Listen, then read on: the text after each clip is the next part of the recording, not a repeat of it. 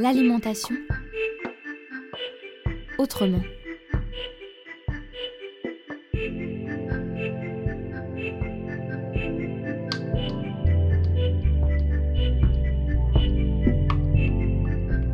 L'alimentation autrement, une collection de reportages à la rencontre des acteurs et actrices de l'alimentation saine et durable en Bretagne.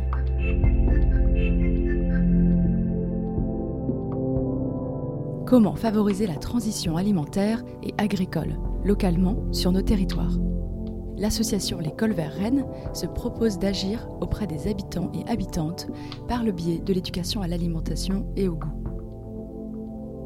Du champ à l'assiette, du potager aux ateliers cuisine, comment devenir acteur, actrice de son alimentation. L'école Varennes, c'est une association qui existe depuis fin 2017 sur le territoire rennais et qui a pour objectif en fait d'accompagner la transition alimentaire et agricole euh, du territoire donné. Et en l'occurrence, nous, on est sur le quartier du Blône, donc plutôt la zone euh, sud de Rennes. Et à travers euh, nos fermes urbaines, périurbaines, notre mallette pédagogique, on sensibilise toute l'année, tout, tout, tout public, sur ces sujets-là. Donc, moi, je m'appelle Hélène Brett, je suis directrice et coordinatrice de l'association d'écoles vers Rennes. Pour moi, et pour l'asso en général, un des objectifs principaux, c'est de rendre les consommateurs acteurs de leur alimentation.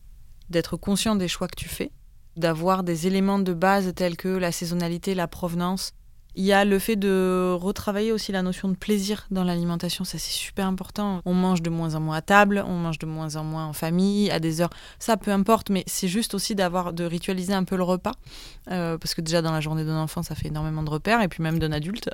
Moi j'aime bien euh, avoir euh, mon petit repas du soir ou le repas du midi et tout ça, et juste travailler la commensalité, le fait de manger ensemble, le fait de découvrir aussi d'autres cuisines parce que l'éducation au goût, à l'alimentation, c'est aussi ça. Nous, on a la chance d'être dans un quartier qui est ultra interculturel. Donc, euh, ben voilà, là, on a eu une stagiaire qui était afghane, euh, qui nous a fait des desserts euh, afghans. Elle lui a dit, bah, c'est super, elle va revenir pour un atelier cuisine. Enfin, il faut aussi enrichir ça et pas avoir un discours qu'il faut manger 5 fruits et légumes par jour et puis des produits laitiers à tous les repas. On peut aussi questionner ça, quoi.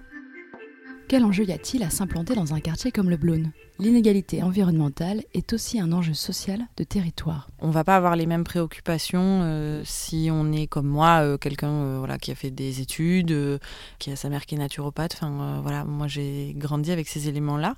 Si j'étais née dans un autre environnement, que j'avais quatre enfants, que j'étais mère célibataire et que j'enchaînais deux boulots, je pense que l'environnement, ce serait pas du tout ma priorité.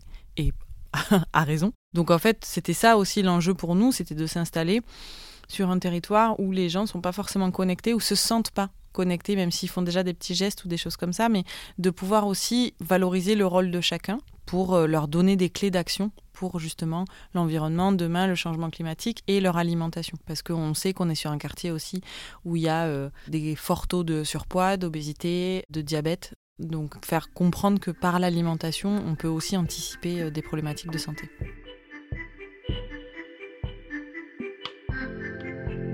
Ce reportage a été réalisé par la Corlab, en partenariat avec la Maison de la Consommation et de l'Environnement et la Confédération Bretagne Environnement Nature. Avec le soutien de l'ADEME, la DRAF Bretagne et l'Agence régionale de santé.